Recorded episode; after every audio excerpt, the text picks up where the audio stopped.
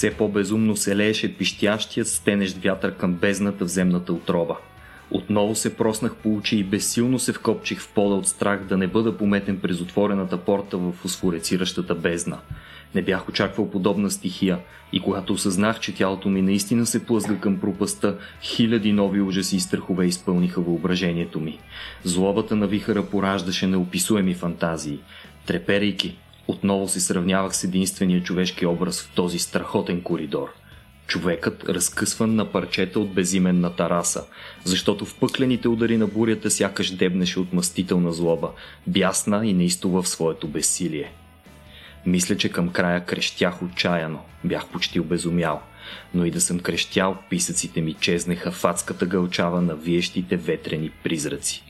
Опитвах се да пълзя срещу невидимия убийствен поток, ала дори не успявах да устоя на място и бавно, неумолимо се плъзгах към незнайния свят. Най-сетне разсъдъкът ми навярно не е издържал, защото помня, че взех да бръщолевя отново и отново необяснимия куплет на лудия арабин Ал-Хазрет, който някога сънувал безименния град. Не е умрялото и що вечно ще остане. Дори смъртта умира в безброй епохи странни. Здравейте, слушатели на Рацио Подкаст. Аз съм Васко, а вие сте с страшния епизод на Интералия точно преди Хелоуин. Днес с Любо ще си поговорим малко повече за хорора, който се е превърнал в неизменна част от културата ни, може би защото страха и ужаса са дълбоко вкоренени в природата ни като хора. Това, което чухте току-що, беше отказ от безименния град на Хауърд Лъвкрафт, известен просто като Лъвкрафт за повечето хора. И всъщност, измежду всичко друго днес, ще гледаме да си поговорим и за него. Първо, здрасти, Любо. Е, здрасти, то ти направо ме прикани към планините на лудостта. Можем да ги изкачим заедно в рамките на следващия час, час и нещо. Предлагам ти едно такова пътешествие, което да започне все пак от идеята за това какво представлява хорора. Ние ще си говорим за хорор, значи може би а, трябва да споменем сега ние съмнявам се някои от хората, които ни слушат, да, да нямат идея какво точно е хорър, но както Петко беше казал скоро, да си дадем дефинициите е хубаво в началото. Та, аз мисля, че за хора може да считаме всяка, всяка форма на култура, която е свързана с ужаса и възбуждането на страх или сродни чувства от това, който го възприема. Без значение дали става дума за филми, за литература, за картини, за, дори за музика, хорър в музиката. Виж, това е много интересна ниша, за която току-що се замислям. А, не, съм, не съм експлорвал твърде много. И има едно много яко разделение между това какво е хорър и какво е терър защото нали, ние ги знаем и двете думи mm. и говорим за horrible и terrible. А, та, хорър обикновено е а, такова, такава реакция, която се появява, реакция на шок и отвращение, след като по някакъв начин сме изживели или станали свидетели, чули сме, видели сме нещо отвратително, ужасяващо, което а, така ни е оставило трайна импресия в съзнанието, някакво впечатление. Докато терър пък от своя страна е онова злокобното безпокойство, което кара душата ни да тръпне в очакване на нещо ужасяващо, което предстои да се случи. И в хорър жанра, защото ние жанра все пак го наричаме хорър, моето усещане е, че двете се преплитат постоянно, като даже аз бих казал, че лично аз давам много по-голям превес на този терър елемент, на, това, на това нещо, което някой преди години ми беше казал, че се нарича атмосфер, изписано като да. атмос и страх. Тук между другото, Васко, ам, Стивен Кинг имаше още едно допълнително такова разделение. Не, не конкретно само хорър и терър, но имаше и ам, не знам как се превежда на български, но отвращение мисля, че е най-правилното. Да ме, когато имаш просто някакъв абсолютен ужас, кървища, гадости, там, мисъл, абсолютен дизастър и смърт, равно тогава просто отвращение, там, когато виждаш нали, нещо, което така да, да, да се повдига. Ага, някакъв repulsion. Точно така, да. Той го казва The Gross Out. The Gross Out. да, това, е, това, това ми напомня, може би, на връщаме ни 10 на години назад към поредицата убийствен пъзел, която беше изпълнена така с такива сцени. Нали? Тя започва много обещаващо с първия си филм и по-нататък да, рязко премина в някакъв друг жанр. да, между тук за, а, за... Добре, ху, сега ти, между другото, фен ли си на хора? Знаеш ли, че аз сега се замислих, че ние не сме си говорили много по тази тема. Ами, в интерес на истината, да. А, може би не съм... Последните години може би не съм гледал чак толкова много неща, обаче от към, грубо казвам, класиките, нали, които като Invasion of the Body Snatchers, oh. и така нататък са ми едни от по-любимите филми в интерес на истината. Окей, okay, защото а, ето тук, тук стъпваме явно на равна земя. Също последните поне 5-6 години а, не съм толкова навътре в новите неща, които излизат, освен чат-пат да, да видя нещо като The Invisible Man и а, It Follows, да речем а, Sinister, разни е такива, превърнали се в модерни класики на жанра филми, а пък в литературата завинаги живея в а, новелите и романите на Лъвкрафт и общо взето труд, труд, много ми е трудно да изляза от тях. Забелязал съм, че mm. той е толкова... Той не е разнообразен като стил на писане, но е толкова интересен и веднъж, когато влезеш в естетиката му, просто е трудно да се откъснеш от, от това величие. И даже ще си призная още в самото начало моя голям хорър грях, като човек, който е харесвал хоръра поне 10 на години от живота си, всъщност аз съм чел само три книги на Стивен Кинг. И едната много ми хареса. Дългата разходка беше нали, нещо феноменално. А, обаче Куджо не успя да ме спечели и а, другата беше един случайен подарък, който получих за рожден ден. Мисля, че се казва клетка или клетката, който пък говори за някакви мобилни телефони, които почват да мисбихейват по странен начин. И а, Стивън Кинг така, така и не успях да, да се зарибя, да се закача за него и те първа ми предстои да го откривам. Аз специално имам една теория за Стивен Кинг, че той всъщност е относително слаб автор, но просто има ужасно много неща и просто чрез количествени подобрения и продуктивно се успял да нацели серия а, добри, съответно, не че, не че е слаб автор като слаб автор, но просто нали, не е феноменално mm-hmm. иновативен и интересен в по-голямата част на нещата. Аз съм, също не съм учил супер много неща, нека към, може би, десетина книги я съм учил. А, но той прямо е пролифик, би трябвало да има, не знам, пълно 40 и нещо, 50, не знам на изост даже колко е. Нещо като Иван Вазов на хорора, така ли? Бе, той си е точно Иван Кинг. Иван а, Кинг.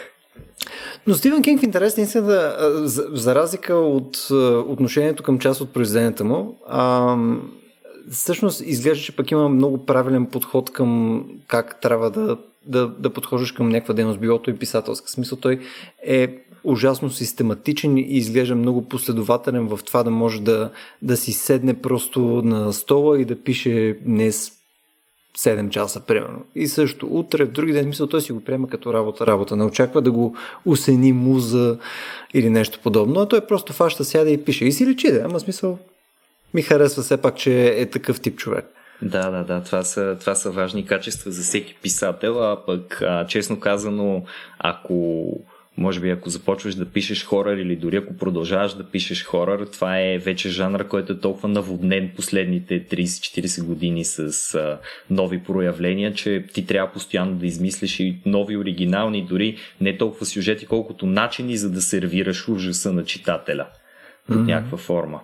А, всъщност, ние ако проследим историята на хорора в литературата, аз съвсем спокойно бих казал, че можем да се върнем назад до даже до Библията и устните предания, които са съществували нали, преди всяка писменост, защото където и която митология да започнем да изследваме, нали, там може би дори много често ужаса, който се съдържа в нея е значително по-високо ниво, отколкото ужаса, който се измисля от писателите, които творят в ден днешен. Нали, там са демони, които да искат да измучат червата на новородени през пъпчетата им и така нататък. Такъв, такъв левел ужасяващи неща има. Фантастично смисъл, как... Жестоко просто, да. Пазузо, здравей, призоваваме те. Нали? Добре дошъл в Рацио подкаст.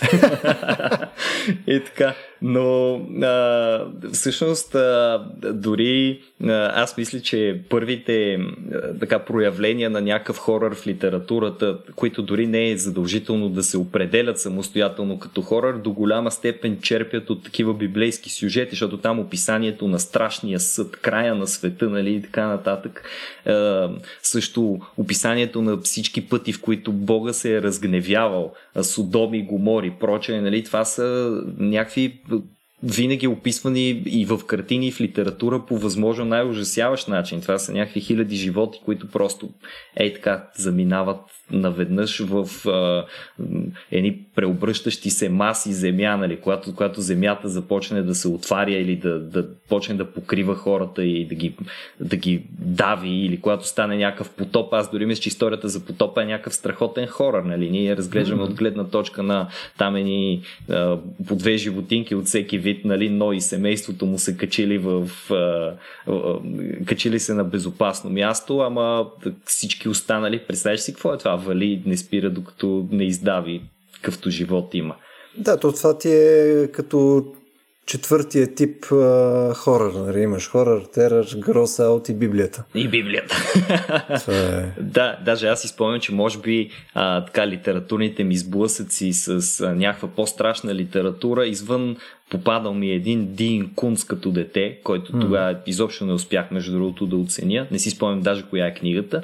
А, може би до някъде е бил а, Ад на Данте защото това, което той описва нали, там за девете кръга, нада и така нататък, съдържа достатъчно гледки, които ако имаш достатъчно въображение да си ги представиш, вихара от душите, чудовища, които разкъсват плътта на този иония, нали, това е по-ужасяващо от всичко, което съм чел аз някога написано под каквато и да е друга форма горе-долу. А да не говорим за филмите. Нали? Филмите обикновено...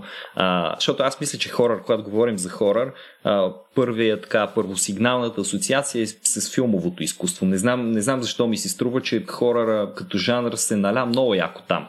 Аз между другото нямам това нещо толкова много. В смисъл, а, може би е свързано с просто начин, по който аз съм употребявал нали, ужаси нали, като малък, а, а основно поне аз като израствах, нека бях на 7-8 и така нататък, основният ми източник на ужаси беше като си говориме с приятели. Защото, а, примерно, като бях а, там първи, втори, трети клас и така нататък, излизахме в една група от по не знам, примерно 10 на хлапета, нещо от този порядък. И се събираме, примерно там пред къщи или на разни а, имаше една изоставена площадка, където беше над а, един ресторант, се качваме и да, и стояхме отгоре. Още известно като бялото, което след това стана сивото. А, и съответно стоиме там и си разказваме някакви истории. Сега, те, както може да си представиш, като сме някакви деца между 8 до 10 годишна възраст, не е било феноменално интересно, обаче си спомням а, цялото намерение и цялото такова усещане, защото стоиме, нали, там на някаква приглушена светлина, прямо някой си е взел там някаква запалка или гориме някакви неща, защото сме деца и така нататък. И това, което на мен е много ми е останало, е, че тогава съм се страхувал супер много, като имаше особено едно детенце, което разказваше винаги много доброто, беше такова по-възрастно от нас, пълно mm-hmm. възрастно, да кажем на 12, нещо толкова, 12-13. нали? И съответно той разказваше някакви такива супер крипи шит, нали? смисъл много, много тегави неща. И за мен асоциацията винаги е била през това нещо и през книги по-скоро. И книги, игри особено. Имаше една книга игра, от която направо умирах от страх. Кажи ми, че не е замъка на таласамите с принц Тиквеняк, защото не. ако на принц Тиквеняк си умирал от страх, нали аз искрено бих се забавлявал. Не беше, мисля, че, мисля, че си е пазен някъде, може би в а, стария ми апартамент е още. А, тя беше с едно такова като а, черве от Дюн, а, на, на корицата. Ага. И съответно имаше някаква пустиня, ходиш и то, нали, смисъл, книга игра. Книга и игра. И си беше тегло и пил в момента, в който обръщам на, на някаква страница, където ме убиват по някакъв абсолютно отвратителен начин, между другото. Нали, всеки път просто бях много такова, всеки път е така подскачах леко. Нали, смисъл беше... В смисъл много бях се филмирал специално в нея. Не знам дали това се случва принципно, ама ме ми беше търсене. Значи ти си, ти си бил доста посветен в устната традиция на, на хорора и след това в литературната, така ли? Аби, при, принципно да, защото то пък по телевизията нямаше хорор.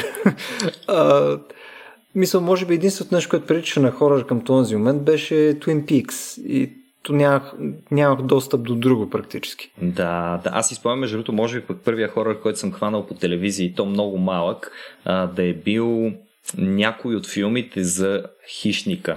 Защото mm. си спомням много ясно сцени с а, да, събирането на черепите там на тия воедните в джунглата и така нататък. Така че може би дори е бил хищника, хищника просто. Не съм mm. сигурен дали има някакви части след това преди тия новите рибути, които се случват, ама както и да е. А, аз си спомням, преди това не знам, не знам дали е било така, обаче първи сблъсъци в детството с ужаса, може би, може би бих казал, че произлизат от приказките, които са ми разказвали. Нали, сега като го каза това mm. за историите, които сте си споделяли. Аз не съм, не съм имал такава компания, с която да си споделям история, обаче за първи път ужаса наху в живота ми с някакви страшни приказки, които майка ми обичаше да ми чете или да си измисли и да ми разказва. А, някой път само и само за да ме приспи от страх, нещо, което между другото не работи, нали, защото като, като се оплашиш и такова вече следиш всичко, което се случва в стаята ти. И си спомням, че нали, като малко дете за мен беше доста тега в момента, в който лампата се угаси в стаята. И примерно до към поне първи клас, може би дори след първи клас, си настоявах да заспивам на светната лампа.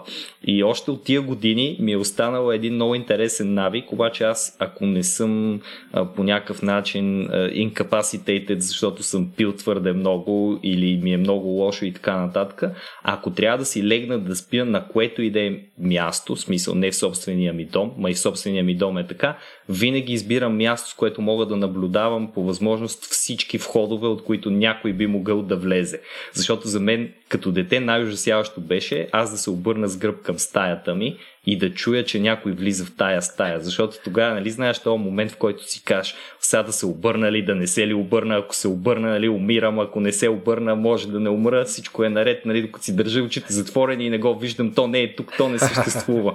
и така нататък. Тук, между другото, е, наскоро имаше някаква картинка, някой беше шернал, че кое е най-страшното нещо, докато е тъмно вкъщи да, а, да не стъпиш някой по крака и да живееш сам. да, това си е, това си е доста, доста маняшко и ужасяващо. От детските приказки от фолклора, в крайна сметка, даже а, мисля, че скоро имаше някакво ново издание на приказките на братия Грим, които нали, четени в оригинала, Точно, не да. този преразказания симпатичен стил, дето сме го виждали по нова телевизия като деца. А, това са тъмни истории за Бога. Смисъл, доста, доста мрачни умове са ги съчинили и доста деца съм сигурен, че са спали неспокойно благодарение на тия предания. Те абсолютно, са истории абсолютно. за възрастни.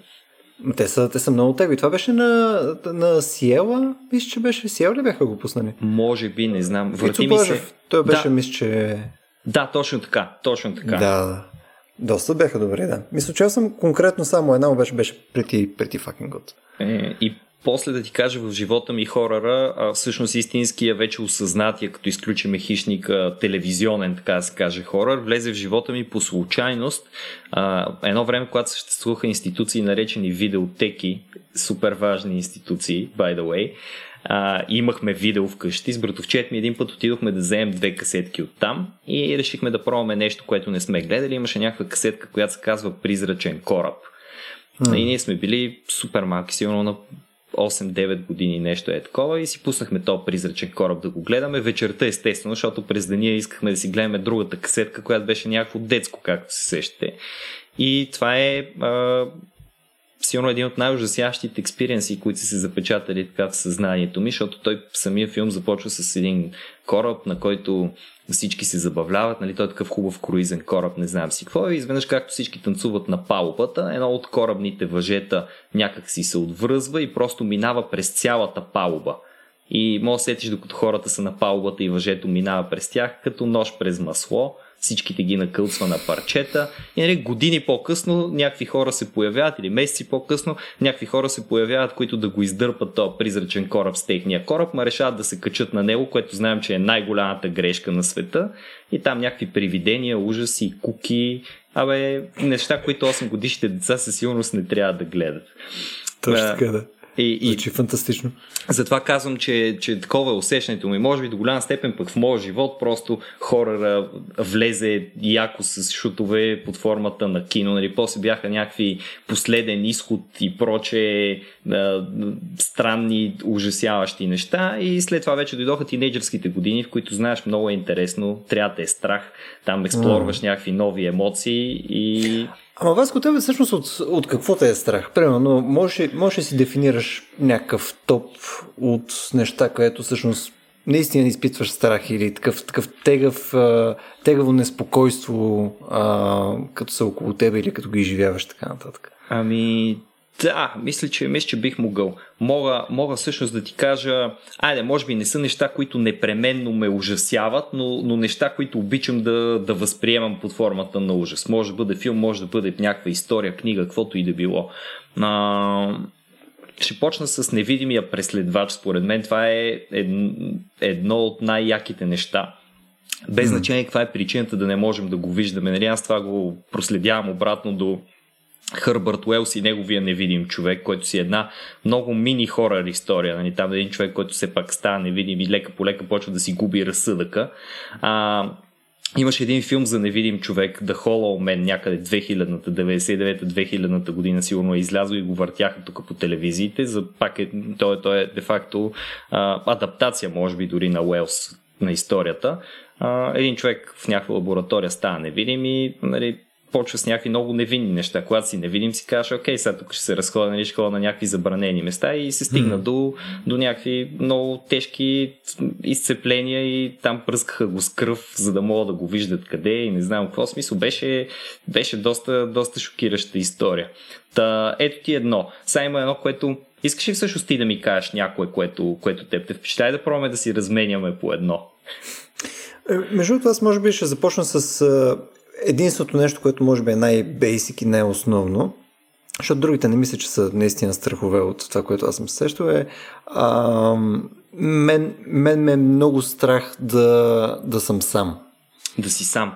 Да. И нямам предвид да съм сам, примерно на тъмно или на светло или все тая, а да просто да съм сам. И то не е защото нещо ще ме атакува или не mm-hmm. мисля, че е поне свързано с това нещо, но просто изпитвам едно такова фундаментално безпокойство. И нали, имам нужда или, или да съм около хора, или някакви животинки да имам нещо подобно. Нали, аз цял живот съм имал а, котка, 23 да. години съм имал котка. А, и когато няма около мен някаква такова друга животинка, нали, просто ми е много некомфортно. Mm-hmm. И, и мога да се разсейвам от, това, от този дискомфорт, но винаги го имам като дискомфорт. Да, това между другото напълно го разбирам. Аз мисля, че толкова сме свикнали вече да живеем и в градска обстановка, че дългото оттегляне от нея е шокиращо смисъл. Особено пък останеш сам някъде. Мисля, тази цялата тишина и това ти да си само с мислите си. Хората се побъркват от това нещо. Да не забравяме, че едно от а, най-тегавите mm. така хуманни в кавички наказания а, за затворници е да ги сложат в изолатора. Нали, там, където те нямат достъп до никого, до нищо и остават сами с мислите си. И то в, едно, в някакво ограничено пространство, нали, което допълнително пък е тягостно за тях. А, да, да, да, това е, това е, абсолютно го разбирам. Аха, ти по-скоро, по-скоро отиваш в тази посока. Ами, аз лично, аз пък а, имам някакво крипи, а, страховито чувство, когато се намирам а, далече от цивилизацията, но в някакво населено място. Тоест за мен, примерно... Монтана. А, едно Монтана, така. Обаче, примерно, още по-малко от Монтана. Монтанско, някое село да. там някъде в Монтана. Долу Монтанско, да защото винаги си представям някаква много много тежък реднек сценарий с а, откачени, смахнати обитатели нали, на това място, които живота тотално ги е откъснал от цивилизацията и те изобщо нямат никаква идея. В смисъл, не цивилизо... може би нецивилизоваността по някакъв начин ме плаши мен. Толкова много съм свикнал с, нашата, с нашето културно развитие че да отида на такова място, нали, не защото няма интернет, не защото няма обхват, не защото няма телевизия или нещо подобно, а защото някак някакси няма, няма цивилизационна култура, като тази, на която аз съм свикнал, и се чувствам в много непознати води. А мисля, че едно от основните неща, които ни карат така да изпитваме страх е всъщност тая непознатост на обстановката. Тая невъзможност ние да знаем къде точно се намираме и какво можем да очакваме. Нали? Това сега дядото, дето ми се е, хили без зъбо, милият дядо, който ще ме черпи една ракия ли е, или е някакъв психопат дядо, който ще почне да тропа с другите дядовци с вили и брадви по вратата ми през нощта. Нали? И ще си останеш там, нали? Това е. Просто да, т.е. край. Идеята ти е в момента, в който си скъсал вече връвта с цивилизацията, съответно и правилата, които нали, принципно се спазват, там вече не е задължително да въжат и няма кой да, да обследва дали съответно въжат тия правила. Абсолютно, да, да. Там е без, без арбитър, нали? И не, че а, не, че държавата е най-гениалният арбитър или нещо подобно, но някакси наличието на други хора, които са от твоята културна среда е успокояващо. Тоест, знаеш критериите, по които поведението ти ще бъде разглеждано. Знаеш какво можеш да правиш, какво не е редно да правиш и какви последствия би имало, ако нещо нередно се случи. Докато в Монтанско, нали, там е такова дивия запад. Носи си револвера. Ти между като сега повдигнахме темата за от какво, от какво ме е страх и мисля единствените неща, които а, освен това, което ти каза, което наистина си е истински страх, страх, а, единствените други неща, които ми хрумват, са все някакви простоти. Да, мисъл, една. Страх ме. Ма не, бе, човек, мисъл, ста, мисъл, изпитвам такова изтръпване. Не сеш как се смръзваш и така нататък просто от нещо, но то е вследствие на, не бих казал е вследствие на уплаха, по-скоро, не знам, примерно страх ме да ми забие Excel, разбираш? ще, ще откача наистина и, и, и съм изтръпвал, нали, примерно работя върху нещо по часове. Такъв, мисъл, глупости са, знаеш, не са по същия начин ужас. А, може би единственото нещо, което е като ужас е, имал съм го пълно с конкретен тип лица и mm-hmm. по-възрастни хора или пълно деца. Не веднъж съм казал, че съм педофоб. Явно и геронтофоб също. Точно така, да. Като цяло смисъл, ако не попадаш в една много тесна линийка от възрасти, съответно съм фоб. А, не, ще го Понякога имам това нещо, че а, гледайки просто някакво лице, ми изглежда леко неправилно. Mm-hmm. А, и, и то обикновено наистина, когато е на, на, на някакви деца, които са там около 10 годишни, нещо това порядък, или е на доста възрастни хора. Просто изглежда леко неправилно. Мисля, малко тип. Все едно е в посока Uncanny Valley, ама не е толкова, че нали, да съм трябва да го убия този okay. човек с тази ваза, wow. нали? Смисъл. обаче, да, смисъл създава ми дискомфорт и съм наясно, че има нещо, което ме притеснява. Прямо или хора с ужасно много грим, да кажем. Прямо грим тип фул маскара или а, клоун или драк Queen и така нататък. Mm-hmm, Просто ме притеснява какво се случва. Не знам защо. В смисъл, не, не е нещо, което съм го рационализирал, обаче. Когато да. има нещо щупено с лицата, малко ме ми се бърка в здравето. Знаеш, и това е много странно, защото пък аз свързвам по-скоро моите страхове с някакви много първични и как да кажа, предчовешки а, а, моменти.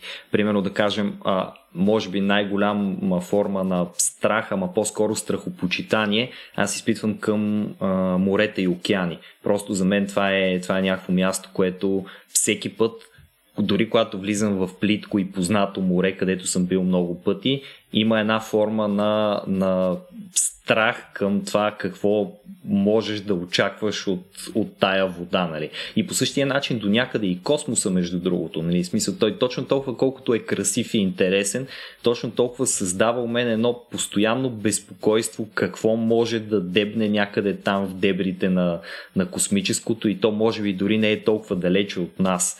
Така че по-скоро аз имам някаква форма пък не, не толкова на, на от лица, от хора, ами някаква форма на природофобия по отношение на страховете ми. Не знам, това е... Не, това, това е може би логично. По, по а, базовите неща, като страх от тъмното, страх от а, задушаване, mm-hmm. примерно, и така нататък, те са, мисля, че доста логични и доста... Мисля, ако аз се озова, примерно в изцяло тъмна гора, защото никога не ми се е случило, подозирам, че нали, бих откачил. Нали, смисъл, ако, да. са, нали, ако почвам се задушавам, примерно, в, примерно с някакви такива най-террорс, така нататък в леглото си, най-вероятно ще си умра от страх, просто не ми се е случило. Може би трябва да имаш някакво изживяване, така че да, да, да се притесниш от това нещо наистина. Бат Георги, задушавам се. Гледал ли точно си го това? Точно така, да. Или да съм в багажник, да. Точно. Или да си в багажник. Ами, значи, това, което е много интересно, а, за да вържем линията на, на изкуството и културата с това, което си говорим за нашите страхове, че всичко, което ние изборихме под една или друга форма е било вдъхновение на а, страховитото или на хорора в изкуството във всичките му проявления. Значи аз когато си мисля за, за кино, че наченах киното като някаква по-първа тема, а, там нали, а, обикновено а, имаме един доста м- или човешки ужас, или много уродлив ужас. Това са, това са двата варианта. Тоест, или имаме някой там човек, който избива други хора по каквато и да е причина. А, и това са слашър филмите, които има и много кървища, джъмпскер, които ни стряскат и проче. А, mm. Или имаме някакви чудовища, там въркулаци, вампири, или някакви уродливи хора, канибали от провинцията и така нататък, които а, представляват нали, заплахата за нашите герои. Тоест, филмите са ми някакси много човекоцентрични може би аз пък и заради това хорора, хорора гледан като филм не успявам напълно да, да го възприема. Докато пък заради това, че някакси осмислям това, което ти казвам, по-скоро като някакъв природен ужас, а, да речем четенето на практически всичко, което е писал Лъвкрафт. Или заедно с него имаме примерно Лорд Дансейн или Ходжсън, които е, горе-долу пак отиват на една такава по-първична нишка. А, тоест един космически ужас, той нали така е ознаменуван космически mm-hmm. ужас, а, а, кара моето въображение да забие, което за мен е много плашещо. И примерно това е, аз дефинирам, че в тая литература а, факта, че аз не мога да си представя някои от нещата и то съвсем нарочно по, по дизайн на автора не мога да си представя тия неща, това нещо ме вкара в някакъв дълбок ужас. В същото време обаче, а, нали, като излезем от киното и литературата, всъщност хорър е в, и в двата му аспекта, и свързан с хората, и извън хората, е много яко представен а, в картини и то с различна естетика. Защото както имаме а, свръхестествения и естествения ужас, както имаме уродливите хора, слашър филмите, тези, които са по-скоро трилъри, отколкото хорари, които нали, смразяваща обстановка, има някаква атмосфера страховита, но без непременно да имаме кървище или дори не е нужно на екрана да се случва някакъв ужас, не е нужно да виждаме как някой умира. Достатъчно е той да изчезне mm-hmm. просто от сцената и ние да не знаем какво става с него. Не? По същия начин, примерно, имаме много различна естетика в изобразителното изкуство. Ако хванем да речем, може би най-класическия ни представител, писъка на, на Едвард Мунк. Нали? Това, което на норвежки, както установихме, още по-ужасяващо се нарича скрик. Скрик. скрик. Това е, това е като звук, който нали, просто там скрик. А... Това е, или, или отговор на въпроса с какво? С какво? С крик. Нали? И той такъв ужас там хваща се за главата. И... Тук между другото, Веско, само, само mm-hmm. допълня. Това може би на някои от предишните епизоди бяхме го казали, но един от, едно от обясненията, примерно за картината е, че всъщност този писъкът, нали, а, който нали, се изобразява, mm-hmm. не, е, не е съответно съответното човече, което писка и вика, а съответно това е реакцията на някакъв писък. Реакцията той, на някакъв писък той реагира на нещо друго, което чува на някакъв, на, на някакъв писък. А, може би, е, може би е видял и чул Доналд Съдърланд, който го е посочил точно преди това и. Точно е така. Нали, кръвта му се е смразила. А, но, но ето това е картина, която е дори, бих казал, в цветове, които сами по себе си не възбуждат непременно страховита обстановка. Там да речем формата, тая а, разбита неправилност на всичко, нали? там не, неестественото, имагинерно, такова, то е Dreamscape, би го описал как изглежда като сцена. А, това, че главата е крива, че моста е крив, че отзад зад него фигурите са криви и проче, създава някакво усещане на неестественост и на, на безпокойство, такова, което е страшно. Аз мисля, че не е, не е случайно, че именно това изражение на, на фигурата от писъка а, е взето за маската на злодея във филма Писък. Нали, който той там вече, разбира се, тази маска изцяло бяла, той е облечен нали, в една черна роба и така нататък, което пък създава един доста мъртвешки образ. Нещо, от което поначало хората, нали, колкото и деца вика да не ни е страх, си ни е страх от смъртта по някакъв начин. Особено когато смъртта е персонифицирана. Там идва за да те вземе. Освен смъртта на Тери Прачет, нали, тя е много готина, Тоест, той да, е много чил, да. Но, но нали, по принцип смъртта като цяло е много плашеща. И ето, примерно, заедно с тази естетика, има една картина на Салвадор Дари лицето на войната, The Face of War, която е mm. едно лице с отворена уста и вътре в устата има друго лице с отворена уста и в очите има вместо в, в, в очните кухини има други глави, които са също като нея. Тя е просто, нали, ако, а, ако слушате този подкаст, а вие го слушате за да чувате това, което ви казвам в момента, напишете Face of War на Салвадор Дали, ако не се сещате коя е картината. 100% сте я виждали и ще видите как 1940 година, нали, която е рисувал, той наистина е пресъздал в рамките на, на едно фантастично силно изражение в рамките на едно лице, някакво силно безпокойство. А когато си говорим, между другото, за, за създаване на някаква мрачна атмосфера, аз бих казал, че има трима гениални художници, които постигат това по различен начин. Един от тях е Франциско Гоя. Е, Гоя, mm. това, което успява да създаде с неговата реалистична, страшна атмосфера, мисля, че никой друг не е успял в историята на изкуството да създаде. Той е то не е безпокойство, то си е мрак. Ти просто виждаш. Ти, Любо, не беше ли ходил всъщност скоро е, относително да гледаш някъде Гоя? Точно така, в Прадо, в, в Прадо. Мадрид. Да. Какви сти впечатленията от това? Защото наживо съм сигурен, че да, ако ги видиш тия неща, е още по-въздействащо. А? Всъщност това, което а, спомена, че неяснотата, нали, когато няма обяснение всъщност какво се случва, откъде mm-hmm. идва този ужас, нали, както ти е в литература или в филми, нали, просто има, има нещо се случва и е ужасно, някакви хора изчезват, примерно в филмите или пълно в книгата, нали, не знаеш точно откъде идва та, това, което кара, кара хората да поводяват, ама те си поводяват, нали, съответно случват някакви ужасни неща, а реално при картините се променя на стероиди, защото там даже нямаш обяснение. Мисля, mm. там няма, няма никакво обяснение за каквото и да е. Мисля, може някой да дойде и ти каже, тук всъщност автора какво искал да направи. Обаче преобладаващо ти отиваш и гледаш, да кажем, от тази серията пълно на Гоя черните картини. Да. Отиваш и да видиш, мене, примерно, любима ми е, а, как се казва на български, даващото се куче. Mm-hmm. Мисля, че също едно куче, което плава а, да, да, да, е. срещу течението ти. Да.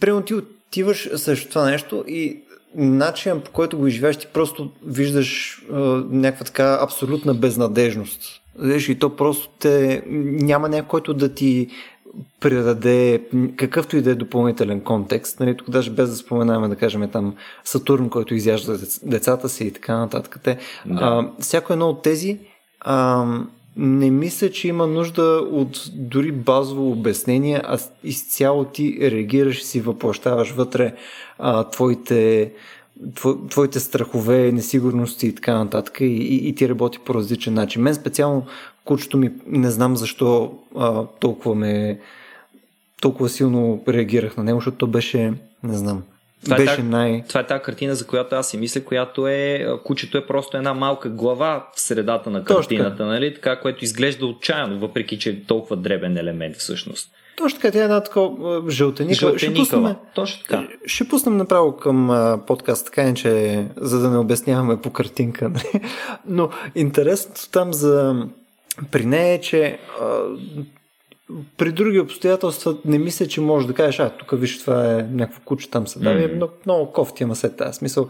А, има, има нещо конкретно в стилистиката на, на някои от наистина добрите майстори, които са ти, а, нали, като Гоя и така нататък, които просто успяват да предадат някаква емоция с тоналността, която ти е на цветовете и с, с, с, с, самия, с самия фокус върху картините си, така че просто да те да те обезоръжат към тях, което е много интересно. Мисъл, аз мога да си представя как някой може да прерисува тази картина на 90% примерно, просто с малко по-различни цветове, да кажем, да е разликата и не, не мисля, че би работило по същия Няма начин. да работи, нали?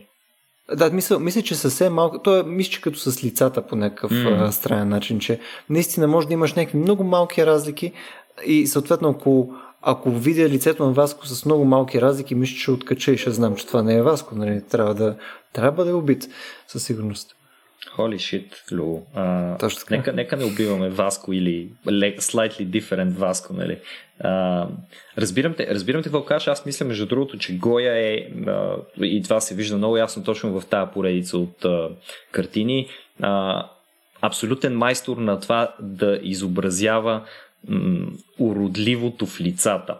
И то, mm. и то без да бъдат а, уродливи по начин, по който, примерно, имат някакви абнормални характеристики, нали, нещо, което не трябва да бъде там на лицето, не е да изразява заболяването. Просто в самите физиономии той успя да въплати една такава емоция, която в някои случаи нали, отива на, на страха, на отвращението на човека, който е изобразяван, а, а в другия момент отива към една такава злоба или дори понякога злокобно. Сега сещам за една старица в една от тия картини, която mm. има такова, но а наистина отблъскващо. С носа, където беше. Точно така, наистина да. отблъскващо лице. Просто когато я видиш, не, да. погледът ти не иска да се застои на нея, защото ти става гадно да я гледаш. Много повече, отколкото да гледаш тексаското колане, нали?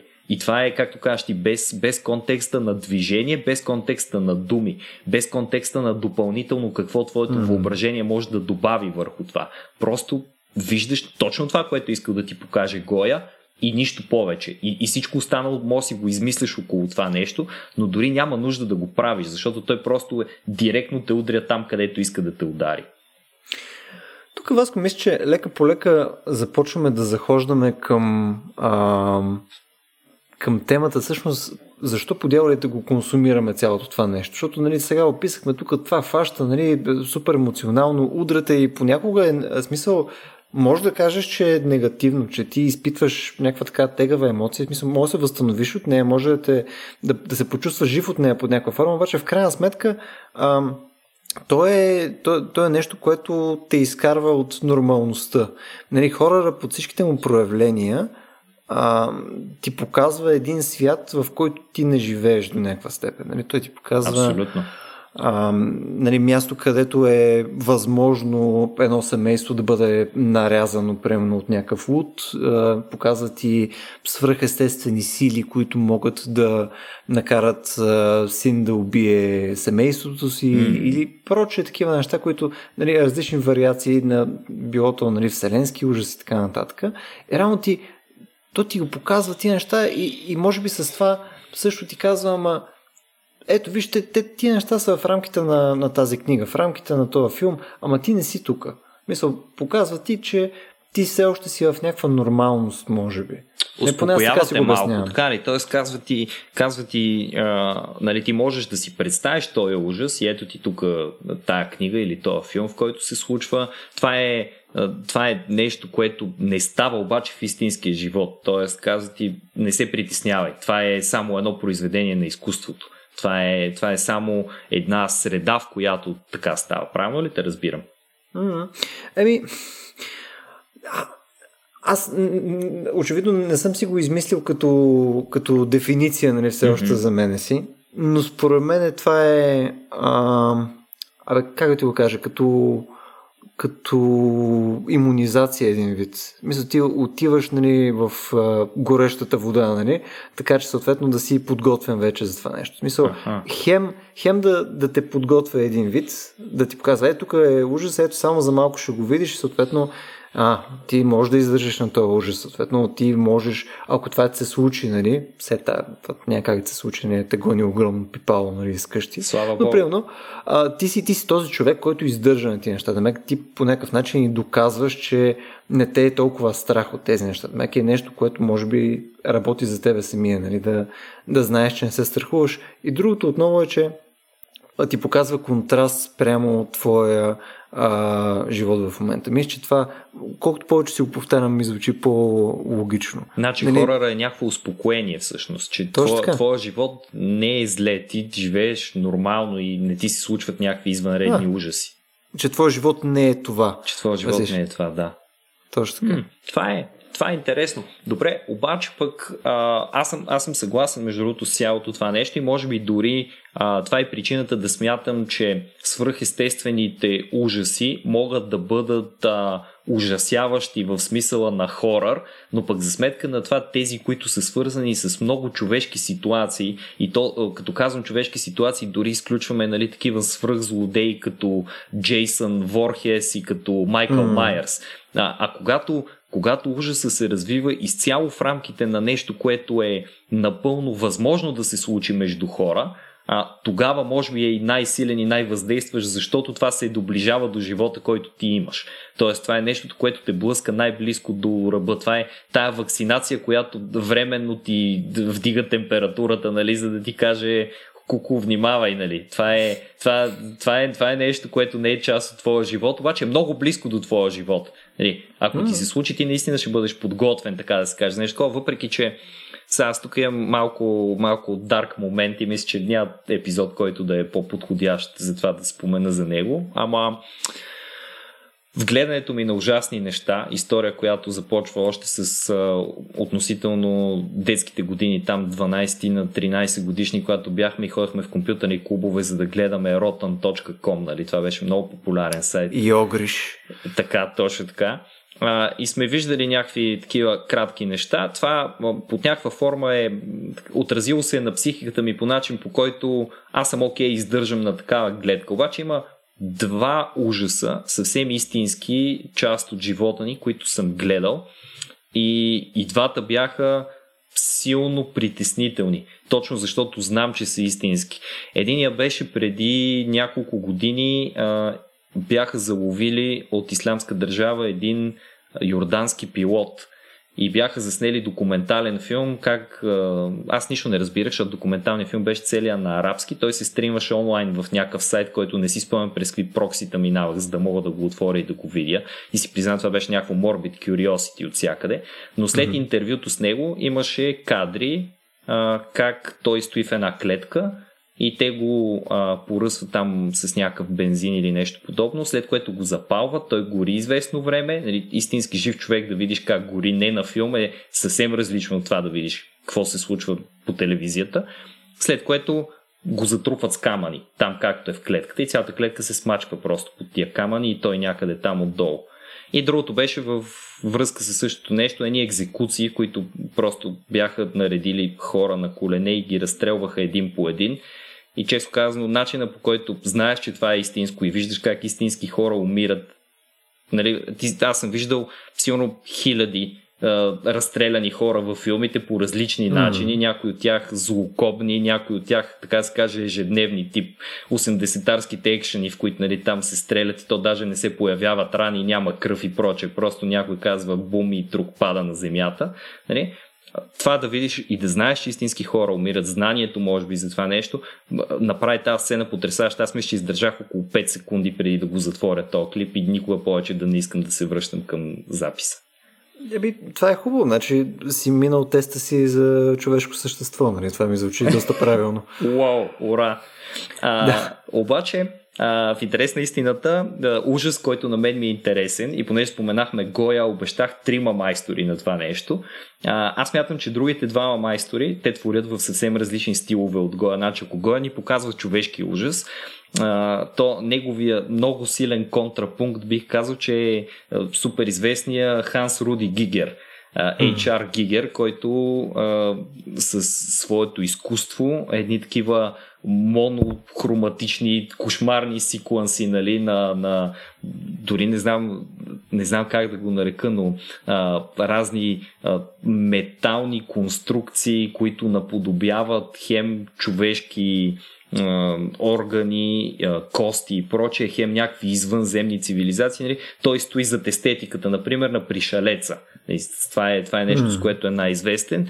И за една бройка зад естетиката на ония дюн, който така и не се случва на Ходоровски, ама а, нищо, очакваме следващия дюн. Та, та Ханс Руди Гигер създава пък един а, много обезпокояващ ужас, точно със своята нечовешкост, точно с отсъствието на на това там да е необходимо да има някакви хора. Там има някакви фигури. Те се доближават до хората, но е много лесно да възприемеш, че това не са хора. Това не са истински хора. Това е някакъв ужас, който е излязъл от, от кошмарите ти просто.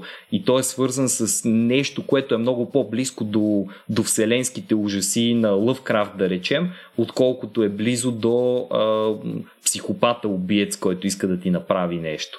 И мисля, че, мисля, че всичките филми, свързани с пришелеца, включително тия после а, тъжните Прометей и Alien Covenant, а, въплащават по много готин начин тая естетика, т.е. ти там усещаш а, извънземното зло, извънземния страх, който обаче влияе на хората. Тоест там имаш винаги хора, някъде присъстват хора или ти си представяш хора в тая обстановка и виждаш как това може да се приеме с не просто страха, това, което по-рано нарекох страхопочитание. Тоест това е, ти кажеш, това е артефакт, който е създаден от някаква цивилизация, нали, както хората могат да създават неща. И, и виждаш всъщност пред себе си обаче нещо, което на никой човек никога не би му хрумнало да създаде. И може би това е, това е което мен най-много ме ужасява, бих казал, в, в работата на Гигер. Не знам, а, ти дали си не... така, си рубичка. А между другото, аз съм съгласен, че той е някакво такова, че Гигер е относително дарк и е а, обезпокоителен и Даже, даже не мога да кажа правилните прилагателни тук, но, но едно от нещата, които със сигурност мога да кажа, че той не е, че не е страшно. Мисля, по никакъв начин аз не мога пък това да го сложа в, в графа хорър. Мисля, може да е може да е извъртено, може да е дори сексуално, голяма част от е, нещата, да. които прави. Да, и с някаква много конкретна и от такава а, отвръщаваща на момент и естетика, също и много красива, едно време не знам как се получава по този начин. А, но не мисля, че мога да кажа, че това, това ме, ми създава уплах или, или ме кара да, да се сещам за някакви вселенски ужаси, които ми се случват. По-скоро влизаш в а, един преизмислен свят. А, примерно, ако, ако, да я знам, ако нашата култура просто не беше не беше се получила по начин, по който се е получила в момента. А, и, и съответно имаше нещо друго, което, което имаме като влияние и така нататък, някакъв култ към смъртта или нещо. Да, знам, измислям си в момента. Но, но, но съответно ние виждахме много повече, примерно да кажем, а, тая естетика, която има Гигър като нали, елементите от нея като красиви, нали, цялото нещо, което има с изпитите лица, с издължените глави, там с нали, цялото нещо, което се случва, а, аз не мисля, че не мисля, че щеше да е толкова страх от тях. Аз не мисля, че има някакъв дори намек за сериозно насилие там. Аз поне не мисля от нещата, които аз съм виждал, не, не ми говори, че аз трябва да се притеснявам и че трябва да ме е страх от тези Добре, неща. това е, това е интересно, защото споменаваш насилието, ама аз, аз не мисля, че при Гигер, нали, съгласен съм тук с теб, че при Гигер нямаме, нямаме такава насилствена форма. Напротив, даже аз много по-често, когато разглеждам негови картини или скици, няма значение, а, uh-huh се усещам като наблюдател на този свят. Тоест, като че ли всичко, което е създадено, е създадено само за да бъде, за да бъде гледано, да бъде възприето по някакъв начин. Ти да бъдеш, те, нали, то, то самото не те заплашва. То това е най-готиното. Защото аз това харесвам при него. А, за, затова казвам, там има някаква форма на страхопочитание или страховитост, може би заради размерите на това, което се случва. И то не е, не е и само до формите. Mm-hmm. А, по някакъв начин Гигер ми напомня на древна цивилизация. Тоест това, което той прави, mm-hmm. ми напомня много на, примерно, да си представим, че, че нещо такова биха изглеждали междузвездните шумери, нали, или междузвездните древни египтяни биха строили подобни неща. А, а пък а, лично за мен един от а, така тригърите на интересното, ужасяващо е именно древното зло да, едни такива, представям си една част, когато си мисля за Древен Египет и когато си мисля още повече, примерно, за шумерската цивилизация, а, някакси основното нещо, което се е вкоренило в моето съзнание е за един доста мрачен свят, в който хората са, те, те живеят в тия градове държави а, или, или кралства, няма значение, каквото и да е от двете, но те живеят през много голямо разстояние един от друг. Огромна част от света все още не са я разкрили. Те все още вярват, че в пустинята, нали, там ако отидеш и се отплеснеш твърде много и може да се появи богинята Секмет и да те накълца на парчета и прочее. Mm. А, тоест, има, има едно много по-голямо почитание и към природата и в същото време страх от природата и това, което се строи дома на хората. Нали, ако погледнеш дори и картини, които пресъздават някакви библейски сюжети, виждаш едни такива огромни колони, огромни арки, нещо, което и дестима души да се качат на раменете си един върху друг, пак няма да стигнат догоре. Ще са незначителни, да, да точно така. Кому, титанични размери. Точно така. Кому е нужна толкова голяма врата в крайна сметка, в който и да е храм? И ето това е което аз виждам в Гигер, примесено с нещо извънземно в него, нали, което го прави пък допълнително една идея по-непознато. Кажеш си хем, това е като древна цивилизация, обаче дори не е човешка древна цивилизация и съвсем не знам какво да очаквам. Просто тия, тия плашещите размери на цялото нещо. И това е, това е нещо, което аз намирам в него. Не толкова страх, колкото някакво, някаква страховитост. Нали? Не е толкова ужас всъщност, колкото страховитост. Да, да, това го разбирам. Просто не знам, просто няма, няма го потенциала за заплаха. Защото има серия типове изобразително изкуство, където мога вие заплаха. Разбираш, включая даже при Гоя, нали, като видиш там, отново там от серията му, mm. а, нали, там черни картини, има неща, където там изглежда, че не е сейф, нали, не е окей. Okay. Тя заплахата да... присъства през цялото време в мрака. Аз точно това си мисля Точно. за Гоя във всяка една от тия картини заплахата е там и е невидима заплаха. Това, което аз казах за невидимия човек, нали? Mm. Нека да го наречем невидимата заплаха. Изобщо няма значение дали е човек или извънземно или каквото и да било. Е, значи в такъв случай, може би няма да оцениш толкова и третото ми предложение за, за велик представител на така страховитото изобразително изкуство и това е Уилям Блейк. Значи Уилям mm. Блейк аз много го харесвах като поет в гимназията. Все още смятам, че е един от по-добрите, които са ни се случвали.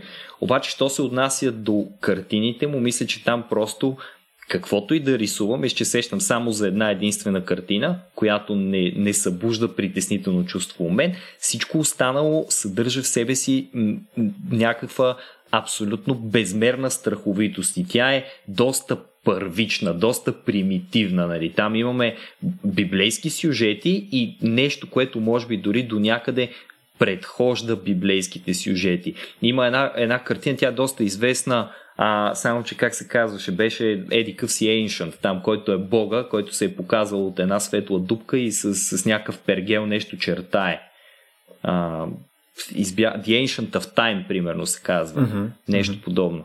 А, е, дори в тази картина, нали, ние виждаме там някакъв старец, който е гол, между другото, нещо много характерно за картините на Блейк. Там няма, нямаме нуждата от дрехите. Да, когато рисува Нютон, също има една такава картина негова на Нютон. Нютон е чисто гол, седнал върху един камък и чертае нещо в краката си и се е пречупил през кръста по много неестествен начин. Обаче и, и в тази картина, и в картината с стареца ние виждаме един мрак, който заобикаля всичко. Да не говорим за тия, които са червения дракон, нали? нещо, което ще видим mm. после и при Томас Харис като, а, като тема, която се появява покрай историите с Ханибал Лектър. Нали? Това е една доста, доста първична, отново но не по извънземен начин на Гигер, ами някак си много по-свързана с нашата човешка цивилизация страховитост. Нали, то червения дракон е един свръхнацепен дявол на практика. Има си криле, има си рога, има ужасяваща физиономия. Този, който е в гръб. Той има няколко картини с него, има и една, мисля, че или две, които е в лице. Има, примерно, червения дракон и еди, кой си там, водния ужас, нали, които са двама такива. И не е просто един, а са двама, един има няколко глави. И за мен Блейк е, Блейк в изкуството всъщност е изключително мрачен по страховит начин, без да бъде непременно, ето нали тук пак хорър, ако хорър е шока и отвращението от някакъв ужас, който възприемаш, а Блейк по-скоро е терър, той по-скоро е безпокойството от тази неяснота. Блейк е мрачен, Блейк е злокобен, Блейк е просто известява ти, че ти се намираш в някаква среда, която ти е крайно, крайно, крайно непозната и далечна и ти не можеш да очакваш нищо и не можеш да се чувстваш сейф в нея. Просто не можеш да си спокоен. Аз в момента точно пребразвам някои от нещата, които аз не съм ги виждал между другото на живо. Mm-hmm. даже не знам къде са изложени, но наистина някои от тях изглеждат доста притеснително. Тази конкретно, която е с а, а, червения дракон съм я виждал, но е тази, която е с а, е, навеждащи си, то е чичото, което се навежда с пергела. Е, това е, това е Нютон. Това е много добро. Страхотно е, смисъл, страхотно е. Страхотно е и е а, по, някакъв, по някакъв много странен начин а, това е може би най-близкото. Нали, тя е, пак, пак казвам, тук, е, тук говорим за нещо много мрачно, обаче сега докато си говорихме, се сетих за една картина, която за мен въплащава а, едновременно ужаса и спокойствието по много интересен начин и това е острова на мъртвите на Арнолд Бьоклин. А, имаше го в един от филмите, между другото, за, за пришелеца, някои от тия по-новите. Една сцена, която е доста прилича на това нещо. То е, представи си едно море, ако не се сещаш коя е, едно мрачно море, едно мрачно небе и по средата на това нещо една лодка, която се е запътила към един остров, който е буквално просто една неравномерна скала, изникнала от морето с едни обаче издялани стълби и ня... не, нещо като храмови структури вътре в самата скала и едни такива кипариси, които са на които са точно от среща срещу входа, т.е. ти дори не можеш да видиш къде, къде навлези. Тая лодка с две фигури вътре бавно плава към този остров на мъртвите. И той едновременно изглежда много спокоен, но все пак е една такава мъртвешка естетика, нали, което не е, не е толкова неочаквано. И си представяш, представи си ти да отиваш на този остров, все тая какво си, там душата, която нали, ще бъде вечно на този остров още повече. Сам да, отиваш. на това малко затворено място, Тегаво, ама аз в момента точно съм си го отворил. То, отиваш се едно в една малка горичка, където нищо хубаво не те очаква. Да, да. Знаеш какво е много интересно за тази картина? Между другото, има три нейни версии. В смисъл, Арнолд Бьоклин е рисувал, рисувал я е три пъти и всъщност можеш да видиш версия 1, 2 и 3. И различно, различно затъмнение има там. А, последната, третата е най-осветена, тя е даже та, може да се сравни по-скоро с някакъв ден, там всичко се вижда много ясно, но не е по-малко обезпокоителна от останалите. По никакъв Точно. начин даже. Скалите, скалите са толкова бели, че всъщност усещането за смърт, дори бих казал, че е много по-засилено в нея, отколкото в останалите. Много повече напомня на някакви кости, защото в другите имаме едни жълтеникави скали. Добре, тук Васко, а искаш ли да минеме към поредните от моите въпроси, които ми изкачат. Просто след как си говорим за, за цялото това нещо. Разбира се. Възможно ли е да имаш хорър, някаква форма на хорър, ако изобщо няма хора или някаква, някакъв артефакт от хора? Окей. Okay. Ами... Защото виждаш тук каквото и да от ти неща, а, можеш да получиш някакво усещане за, за нали, някаква тегавина, дискомфорт, нали, такова, mm. смисъл, да, да се почувстваш неудобно, обаче а, този конкретен ужас, да, да, да има ужас, не мисля, че може да присъства просто без да има някакъв елемент на човешко. В смисъл, аз поне не мога да си го представя по този начин. Виж, винаги трябва да, Нали, само безпокойство може да има, обаче не е ужас. Ще се съглася, да. Аз мисля, че, мисля, че основното в ужаса в крайна сметка нали, е да предизвика у нас някаква форма на страх. Нали, така. Страха, който е една доста първична емоция. А, за, да, за да успееш да предизвикаш страх от човека, ето да, прямо да сравним две абсолютно измислени сцени в момента. Представяме си една картина, която представлява просто едно бушуващо море, в което ама вълните се обръщат една през друга, нали, заливат се от всякъде, но нямаме никакво човешко присъствие там. Един, едно свъсено небе, черни облаци, самите вълни са почернели и само примерно белите им гребени издават, че това са вълни и виждаш как върхлитат една върху друга като морски чудовища и нищо. Нищо повече от това. А сега си представим същото нещо в много по-ниска степен. И пак едно бушуващо море, обаче по средата на цялата тая картина има един град, който е на скалите, нали? И, и това море изглежда сякаш го атакува този град, сякаш се бори срещу самата цивилизация. Сякаш mm, се опитва mm. да, да разруши това, което де-факто хората са построили там и ти очакваш, че в тази цивилизация има някакви хора, т.е. там заплашени са човешки същества и прочее. Е, ето това е нещо, което аз мисля, че много повече би ни изплашило. И затова ние, да, естествено, че мога да си представим. Ние прямо може да направим спокойно някакъв хорър анимационен филм за а, наденички от хладилника, нали, които ще бъдат изядени. Там човека ще бъде дори лошия. По никакъв начин човека не е заплашен. Но това не мисля, че някой би усетил истински страх, защото ти трябва да влезеш в някаква роля на някого и да го съпреживееш. И ти не можеш mm. просто да си представиш, е, сега съм наденичката, нали, и някой ще ме яде.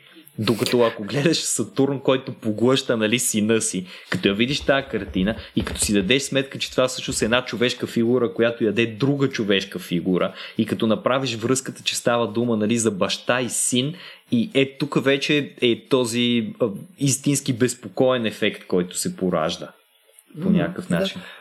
То, между другото, мисля, че единствения момент, в който наистина ти можеш да изпитваш страх от нещо, което не включва някакъв човешки елемент, примерно, а, нали, да няма някакви очи, където те следят някъде или нещо, което нали, ти говори за, за някаква опасност и така нататък, би било според мен, ако, ако ти си в непосредствена близо с този ужас физически на живо, а не е препредадено през нещо. Защото пълно истории за тигри, които те дебнат в гората, не са някакси чак толкова нали, да, не работят по същия начин. Трябва да има някакъв залог, където конкретни хора отново страдат. Ако няма хора, които страдат, ти е се тая. И равно само на живо реално може да имаш този еквивалент, където ти страдаш от нещо, което ти си в случая човека, не, който страда, не, не нещо друго. Да. Накратко, Васко, това, което ти казвам е ужаса са другите хора. Ужаса са другите хора, нали? Ада това са Точно другите. Така. Точно така. Еми, Точно така. Знаем го, това е така. Това е така. Това е добре познатата истина, а, но Значи, какво се замислих, между другото, като го кажеш това? Uh-huh. Ако си представим някакъв ужас, в който отсъстват хората, нали, представи си ужас в, ето ти пак кажеш, някаква гора, в която дебнат някакви тигри, само че, нали, нека да не е гора, в която мен ме дебнат тигри, ами да е гора, в която някакво животно го дебнат тигри там. Това uh-huh. дори не само, че няма да бъде ужас за повечето хора, ми това може да се възприеме точно обратното, като, като някакво зрелище, като някакво забавление, като нещо, което да гледаш. Нали? Mm-hmm. Усещаш ли го това? Еми, не, защото ние имаме по-патерналистичен подход към а, животните. Нали? Смисъл, ние приемаме, че те са по-скоро ресурси, не задължително може да емпатизираме с тях на болка. Смисъл, кой в България не е бил наклане на прасе, нали? Смисъл, то е леко перверзно удоволствие, даже може да си го представиш. Абсолютно. По-трудно, е, по-трудно да, да, да изпиташ истински ужас от нещо подобно. Е, може би не знам, може би това е и провал нали, конкретно на нашето въображение с теб, защото не сме а, толкова ангажирани с това нещо. Може би ако ти си наистина а, някакъв абсолютен пропонент на нали, добруването на животните и си вегетарианец и така нататък и съответно си положил някакво количество mm-hmm. а, емоционална инвестиция в това нещо, това да има такова основно значение за тебе, наистина, не, не само интелектуално, както аз мога да кажа, не, аз не искам нали, животния страт, обаче реално mm-hmm. не го усещам по начина, по който човек реално това го диша. А, може би тогава би имало също значение, но няма как да знам, в крайна сметка. Така е, да. А, може би ако изгледаме някой филм за кланици на пилета и, или други животни. Но там отново безпокойство. Мисля, там като гледаш и, и нали? си отвратен. Нали? И ти си Точно така. Това отвратително, обаче няма да ме е страх, защото аз не съм пиле. Точно така, точно така. Ето това е цялата работа. Ами добре, аз мисля, че, че си поговорихме доста добре за ужаса, то винаги има нещо, което да остане неказано. Аз сещам се за този епизод на Vox Nihil, когато си говорихме между другото за чудовището и чудовищното там споменахме Франкенштайн. Нали? Ние тук литературата я прескочихме. И, два, и двамата с теб знам, че сме супер фенове на Лъвкрафт и тотално бихме могли да си направим един епизод само за него някога по-нататък. Но не е нужно цялото нещо да го казваме наведнъж. Затова аз предлагам тук някъде да завършим този епизод. Като... Иначе ще е ужасно. Иначе ще е ужасно. А, иначе ще стане много дълго. Но а, така, за края бих, бих предложил а, още две изкуства, в които можем да погледнем ужаса. Нали, това всички, които а, слушате епизода, обърнете им внимание, защото са много интересни. Едното е книгата Horror in Architecture Ужаса в архитектурата а, на Джошуа Комаров и аз сега как се казваше другия автор, а, примерно Кершинг Онг, Кершинг Онг, точно така. Джошуа Камаров, е сега видях и Кършинг Онг а, което е една своеобразна история за това как архитектурата е ужасяваща и по какъв начин а, тая естетика на ужаса се отразява исторически в представата ни за сградите, които строим като хора. И другото се отнася до скулптурата. А, ти от вас, които не са попадали до сега на името Сара Ситкин, а, и искат да се ужасят от нещо, което е много а, близко до човека, но е нечовешко, а, може да погледнете, може да погледнете скулптурите, които Сара Ситкин прави и а, после, нали, деца вика, вие няма да ми благодарите, така или иначе. А, така че не ми благодарете. Да, знам, че Тук, няма между... да го направите. Васко, ти като беше ми споменал за Сара Ситкин, аз не успях да вържа името с нещо, обаче прецъках тук, докато си говорим с тебе. Топчетата ли? А, не, има, има, една, а, има една, която я ползва един изпълнител, Сев Делиза се казва. Mm-hmm. А, тя е на един чер, червен бекграунд с, а, мисля, той е такова а, скулптура на лице с а, четвърт торс и върху него има като обелено а, лице, обаче сложено от другата страна. Ще го пусна okay. феноменално добро. Е. Дай, дай да го скивам. А през това време аз искам да кажа, че ако днешният епизод ви е бил интересен, както и разбира се останалите епизоди на Рацио Подкаст, можете да ни ударите едно рамо, като станете патрони в Patreon и ни подкрепите на patreon.com ratiobg, като разбира се всички патрони получават достъп до нашия страхотен Discord сервер, в който всички тези дискусии продължават с ваше участие. Ще можете да ни разкажете какво мислите за епизодите, какви са мненията ви по в крайна сметка тия въпроси, които ние повдигаме за ужаса и заедно да продължим да си говорим за това извън ефирно време. Любо, да казваме по едно чао на хората и да ги оставим да ходят да събират какво беше пакост или лакомство. Ако, ако епидем, противоепидемичните мерки позволяват, нали? Да, смисъл, това е едно от тия неща, от които трябва да се плашите. Точно така. Еми, до следващия път. До следващия път. Чао от нас.